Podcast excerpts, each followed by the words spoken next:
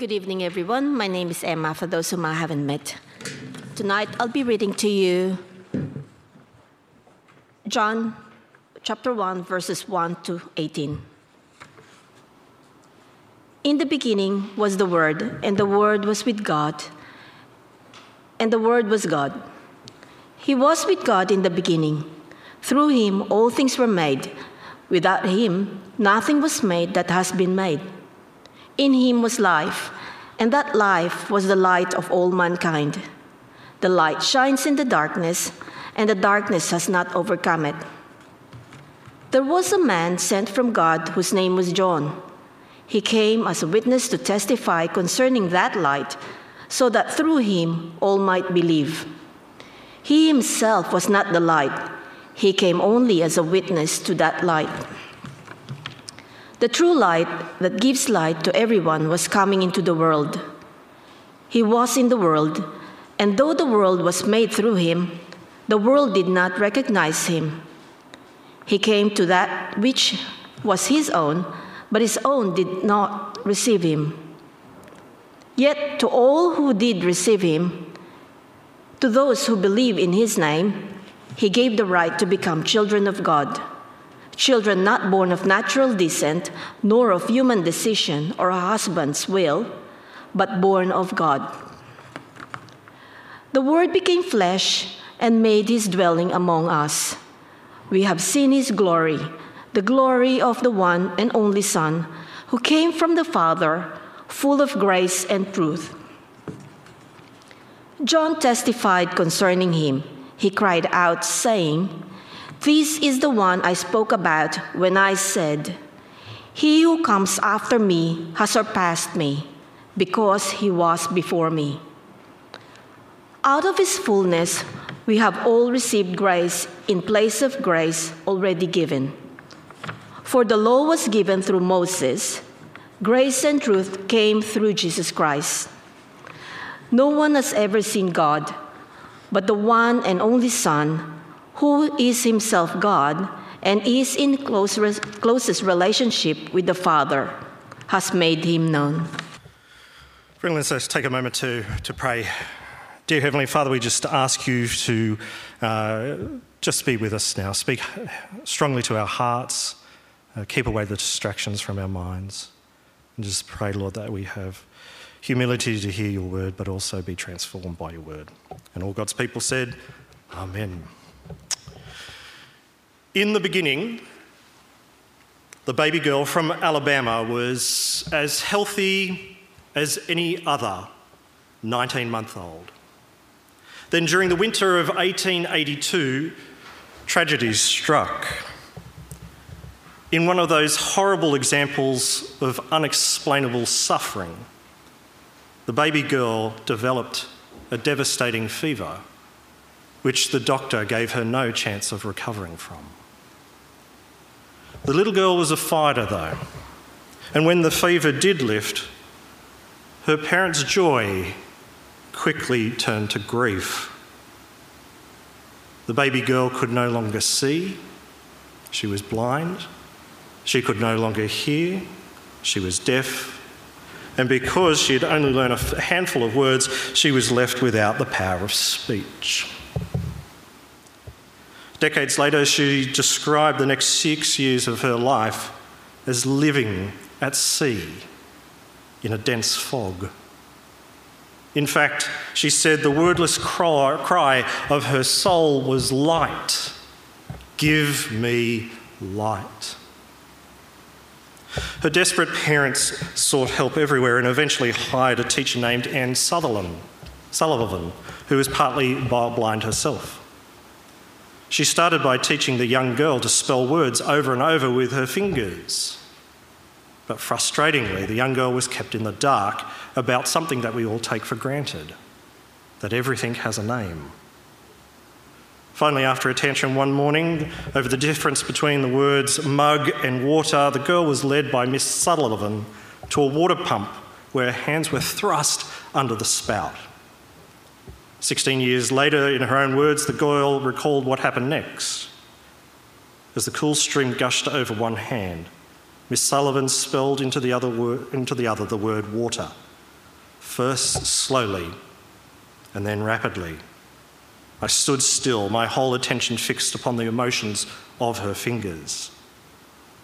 Suddenly, I felt a misty consciousness as if something forgotten, a thrill of returning thought, and somehow the mystery of language was revealed to me. I knew then that W A T E R meant the wonderful, cool something that was flowing over my hand. That living word awakened my soul, gave it light, hope, joy, and set it free. That young girl was Helen Keller. When she died in 1968, aged 88, Keller had authored 14 books, written more than 475 essays and speeches, and was an advocate for women and disability groups. She'd been released from her prison of darkness thanks to the power of words. And that's why I love that very last line of hers. That living word awakened my soul, gave it light, hope, joy, and set it free. And if you probably already guessed by now, it's the same kind of language that we've just read from our passage. And I can't help but wondering how much more powerful is the real living word, Jesus Christ Himself, who rescues people from a much, much darker world. Well, friends, as we've seen, we're, we're exploring John 1 tonight. It's an incredible passage, it's a majestic passage. It points to so many wonderful truths contained in the rest of the gospel that I reckon as we read it, it needs one of those huge orchestral movie scores, something like the beginning of Star Wars. Because these 18 verses, just as they did 2,000 years ago, when John first wrote them, are supposed to awaken our souls, give us hope, joy, and set us free. They're, they're not only to, written to tell us who Jesus is, but to grow in our worship and our awe of Jesus. And here's why humanity's great problem is that our view of Jesus is too small. We see him as a wise teacher or a good man, someone who loves all the time about 20 years ago, uh, 20 years ago, Australians were surveyed about what kind of Jesus they wanted. And most said they wanted a guy they could have a beer with at the local pub. Now, Jesus is wise and he is good and he is compassionate, but the, the danger is we can forget he is also all powerful, all encompassing. He is the God who deserves our full devotion and worship.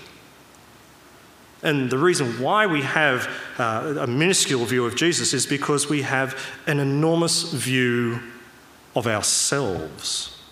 Too often we turn that telescope around, don't we, and think that the universe revolves around us. We like having a small Jesus because it allows us to live comfortable lives, undisturbed lives, safe lives. We're scared of uh, a bigger Jesus because then we'll have to admit that we're not in control, that we don't get to make the rules, and that we'll have to put Him first and spend more time with Him rather than the stuff that we really, really love.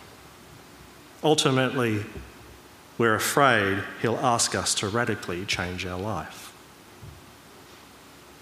But our passage is telling us this don't be afraid of a bigger Jesus. The bigger Jesus is in your life, the smaller your fears will be. The bigger the Jesus is in your life, the smaller your fears will be. And the opening of John's Gospel is asking you to trade in your postage stamp version of Jesus, or even rip off the roof of your Sistine Chapel version of Jesus for the majestic Word of God who's bigger and more powerful than you realize.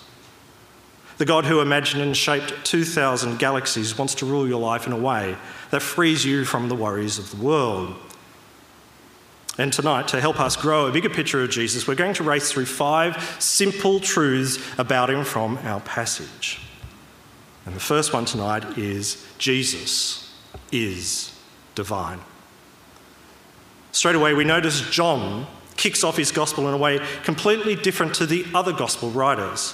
Whereas Matthew, Mark, and Luke start with the smaller brushstrokes of Jesus' virgin birth, John grabs this huge canvas and takes us right back to the beginning, the beginning, the birth of creation. Verse 1 In the beginning was the Word. And we're meant to, meant to go, hey, wait a minute, where have I heard that before? And sure enough, we find ourselves time traveling back to Genesis 1 1. In the beginning, God created the heavens and the earth. Now, as 21st century people, we, are used to hearing this verse. You know, you can go to Koorong and you can buy a mug with the verse on it. But can you imagine how scandalous that must have been to first century Jews? It places Jesus where God is meant to be, where God is meant to be. But importantly, the difference is it doesn't replace God. The Word was with God, and the Word was God. Jesus isn't a mere man, he isn't a created being. Jesus isn't another God, he is God. He is eternal, and he is divine. But he isn't alone. The Bible's pulling back the curtain to reveal not only the eternal divine nature of Jesus, but also one of the greatest hidden mysteries of them all the Trinity God the Father, God the Son, and God the Spirit. Three distinct persons, yet the same God. Now, for most of us, when we, uh, including Christians, when we start talking about the Trinity, uh, people kind of bug out, don't they? They, you know, their eyes glaze, glaze over and they start thinking of three leaf clovers. But there's a, a wonderful beauty here that we can overlook when we talk about the Trinity. It's a, it's a wonderful truth that we can all share in. God is a relational God. He always has been and he always will be. There is authority in him, there is purpose in him, and there is love in him. If you enter into that relationship with God, we too benefit from the same divine authority, purpose, and love that's within them because it flows into us through Jesus. In other words, God doesn't just sit over us like he's some distant being looking over, you know, how well the ant farm is doing. He's inviting us into the most perfect relationship that exists under his authority that gives us purpose and an unstoppable, unending love. And we see this through the rest of the Gospels. He's invested in us and wants a relationship with us no matter how big he is and how small we really are we too aren't alone. And when you think about this, when you sit back and really think about it, it gives you an incredible confidence and security when you know the most powerful being has your back. So that's our first quick big picture of Jesus. He is divine. He wants us to share in the biggest, most loving relationship that exists. Second, our passage teaches us Jesus is the Word And it always, it always has confused me why is Jesus called the Word? Why does it take 17 verses be- before even mentioning his name, Jesus? Well, remarkably, the Bible never actually tells us. Jesus is called the Word only three times. Here in verse 1, again in verse 14, where the Word became flesh, and then lastly in Revelation 19, where Jesus is leading the armies of heaven However, with a bit of detective work, we can sift through the clues. If the writer had said, In the beginning was Jesus, then the goodness of God would be cast into doubt. You think about it for a moment. When the angel of the Lord appears to Joseph, he says to call the child Jesus, which means what? Saviour or the one who will save his people from their sins. Problem was, in the beginning, there was no sin. The writer here would be saying sin existed with God before creation, which is definitely not true. Likewise, if the writer had just written Jesus was God, then it would have been made God the Father and God the Son indistinguishable from each other. Or we would have lost the Father. The best answer again takes us back to Genesis 1. There we read not once, not twice, not e- but nine times, and God said. God speaks and his creation comes into being. He, he doesn't need a cosmic version of, of Bunnings or IKEA to put together the heavens and the earth, the, the sky, um, the land, the seas, the day and the night. He just speaks and his will is done.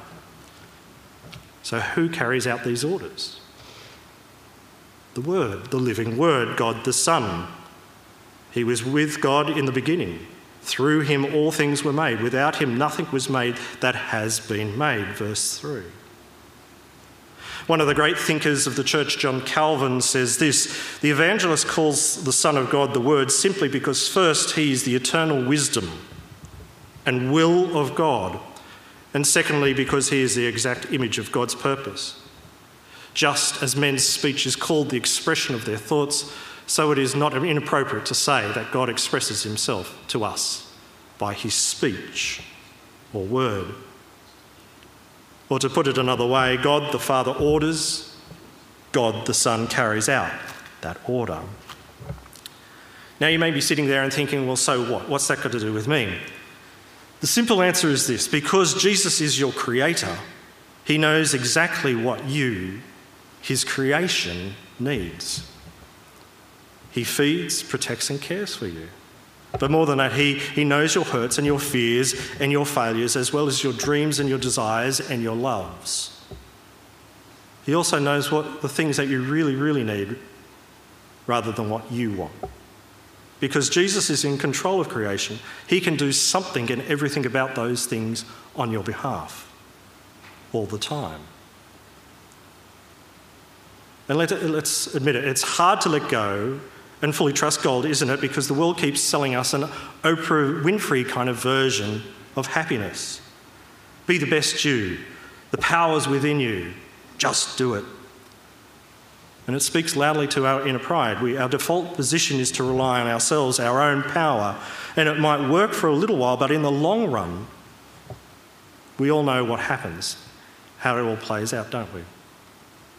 At some stage, we learn one of two things First, that you can't get what you've always wanted no matter how hard you try. Or second, what we've been striving for isn't worth it. And the result is we become bitter and blame everyone around us rather than ourselves.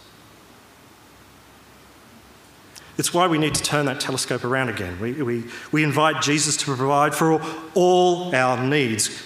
If our Jesus is too small, then we mistake him as powerless. And God, by definition, isn't powerless. However, we start to see Jesus as he truly is, God the Son, who is in control of everything, everything, then our fears shrink because our inner self reliance shrinks as well. We hand over everything to Jesus and let Him run the show, knowing that our divine loving God has only our best interests at heart. The Word only has to say the word, and it'll happen. A third truth is Jesus is life. If you've ever seen one of those amazing David Attenborough documentaries, you cannot help but be blown away at the abundance of life on our planet. You might be intrigued to learn how many living things exist on our planet right now animals, plants, microbes, you name it. The answer is fascinating. We don't know. We can't know.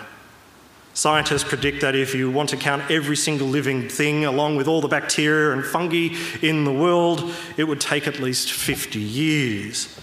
And even then, you'd be counting more than 100 billion living microbes before starting on the animals and plants. But Jesus knows. As we've just learned, all things are, were made through him. All those 100 billion plus organisms that share our planet, planet live and breathe only thanks to Jesus. We only breathe thanks to Jesus. Verse 4 In him was life. In the original Greek, the word for life has a double emphasis. Life is both our physical existence today and our ongoing spiritual existence into the future. The physical and the spiritual, the today and the tomorrow. And this is illustrated later in the Gospel when Jesus meets the woman at the well. Do you remember that scene? Jesus asks her for a drink, then confuses her by offering in return living water. John 4 13, 14, 13 to 14 says this Everyone who drinks this water will be thirsty again, but whoever drinks the water I will give them will never thirst. Indeed, the water I give them will become in them a spring of water, welling up to eternal life. So, how does this poor woman answer? Sir, give me this water so that I won't get thirsty and have to keep coming here to draw water. She just doesn't get it. She doesn't understand what Jesus is saying. She only wants to satisfy her physical thirst, not her spiritual thirst. She only wants to satisfy her needs for today, not her more important and pressing eternal needs. Now, we can all sit back and say, well, how silly is she? But uh, she should know what he's talking about. But the truth is, if we're honest, we're all like her. We all live for today. We rarely let eternity break into our thoughts, let alone our lives. And we've just got to think about how many hours we spend on, say, Netflix or Facebook or sport or gaming or shopping or the gym compared to reading our Bibles or in prayer. We watch other lives, we play other lives, and we worship other lives. But we invest so little of our own time on our spiritual lives, the lives where the greatest riches are found. And it comes as no surprise to so many of us that we carry around this emptiness within us. We're dry inside, nothing is replenishing us, nothing is Nothing permanent, at least. In March this year, the World Health Organization reported that there was a 25% jump in anxiety and depression worldwide during the first COVID outbreak. People reported that they were worried about being lonely or infected or suffering or financial stress or, understandably, the death of a loved one. And what was the World Health Organization's solution to the problem? Throw more money at it. Now, why this is going, while this will help some people, ultimately it doesn't answer the problem behind the problem. Why do I feel so afraid? And the answer is because we keep trusting in things that don't last. Life was never meant to be staring at screens forever or working to pay off a mortgage.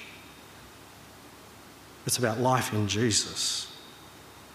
So, how do we do this? How do we change? Well, it's very simple. We just shift back. We surrender our lives to Jesus. We surrender to Him fully and wholeheartedly. We submerge ourselves in the same living waters over and over that was given to the woman, offered to the woman. And the wonderful thing is that we can keep on going back and back over and over again when we're dry, asking for mercy or for love or wisdom or guidance from Jesus. He will never stop offering that water those living waters. The only thing that stops us from surrendering to Christ in this way is if our view of ourselves is bigger than Him. Pride stops us from seeking those living waters.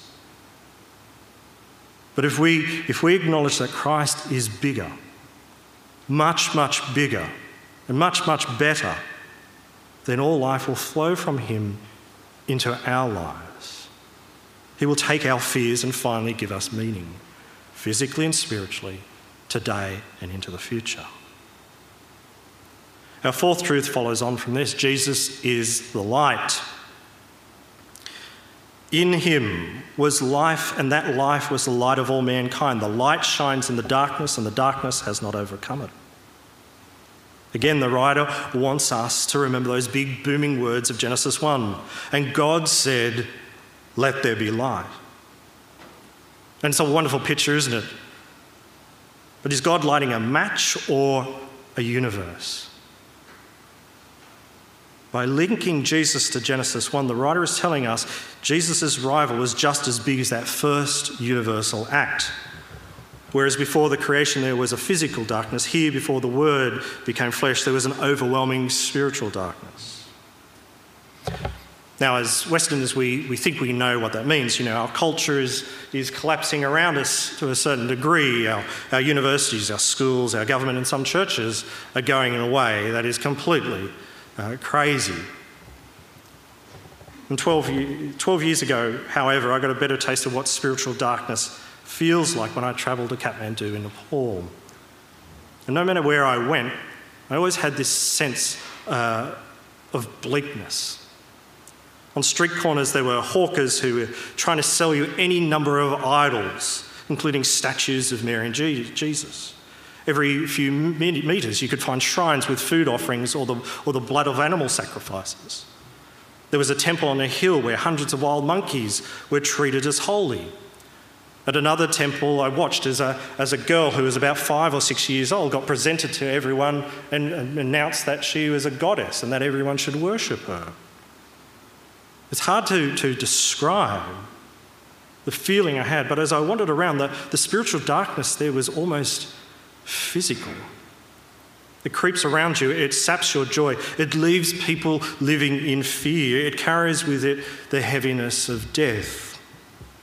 The cry of your soul is the same as Keller light, give me light. And thankfully, I found little pockets of light in Kathmandu. Christians who were reflecting that light of Christ. The husband and the wife team who adopted 13 street kids to save them from a life of prostitution um, or their parents' drug habits.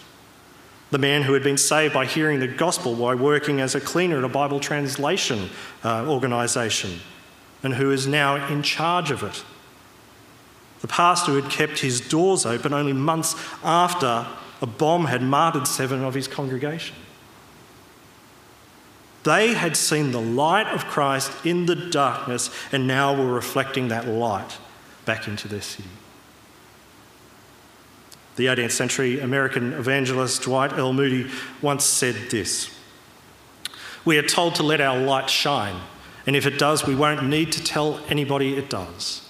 Lighthouses don't fire cannons to call attention to their shining, they just shine. Jesus is the light for all humanity.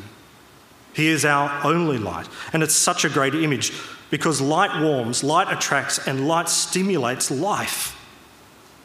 But light also reveals. When you enter a completely darkened room that you've never been inside before, what happens? You're completely lost, right? You have no sense of where to go to or what to do. Only when a light is turned on does your ignorance disappear. Your fear disappears. And you can see where I'm heading with this.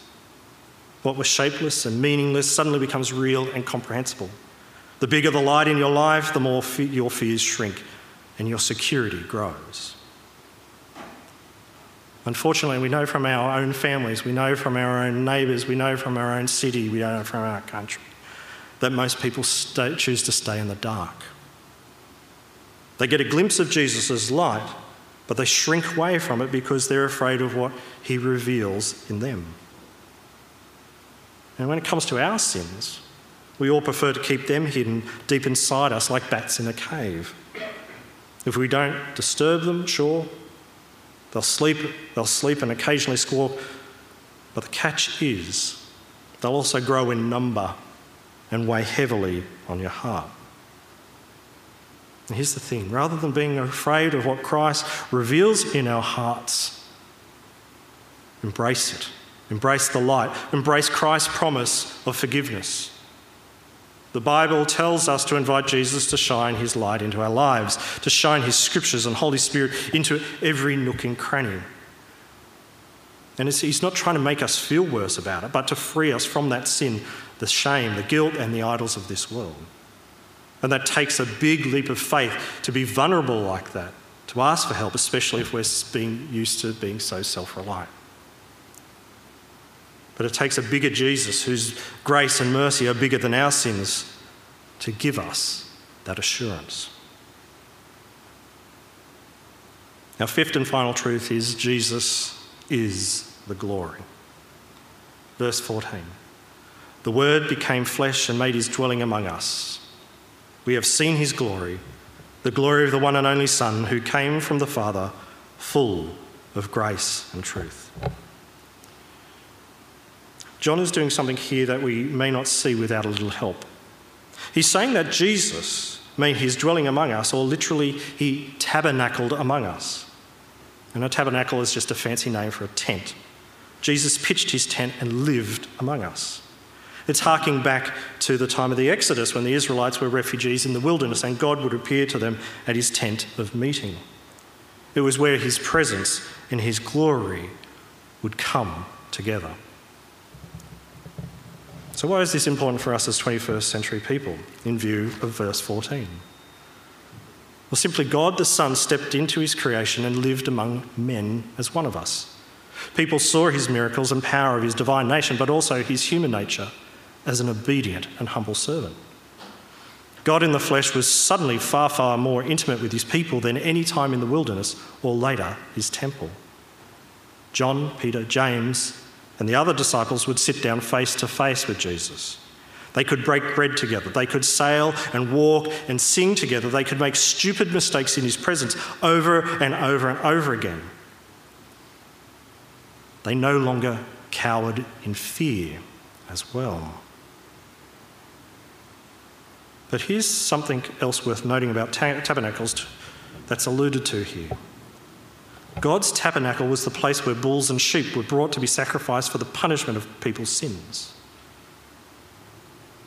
Sounds familiar, doesn't it? Jesus himself became the sacrifice for people's sins on the cross. Jesus was ultimately glorified through Christ's crucifixion and resurrection. To our modern sophisticated ears, we've lost the impact of this. We probably should be going back like the first century Jews who, who heard this and found it earth shattering. Only priests could come near the tabernacle, and only the high priest could enter the inner sanctum. To do otherwise risked death. When Moses, one of only two men in the Old Testament uh, that God called a friend, asked to see God face to face, what did God say? I will cause all my goodness to pass in front of you, and I will proclaim my name, the Lord, in your presence. But, he said, you cannot see my face, for no one may see me and live. How liberating and how shocking it must have been to realise that people could actually meet God again in his presence, just like the Garden of Eden. It must have been a wonderful, wonderful experience which was celebrated among not only the early church but heaven as well. God Himself became small for a short amount of time so that our love and adoration of Him could grow bigger and bigger into eternity. Friends, let us, let us pray.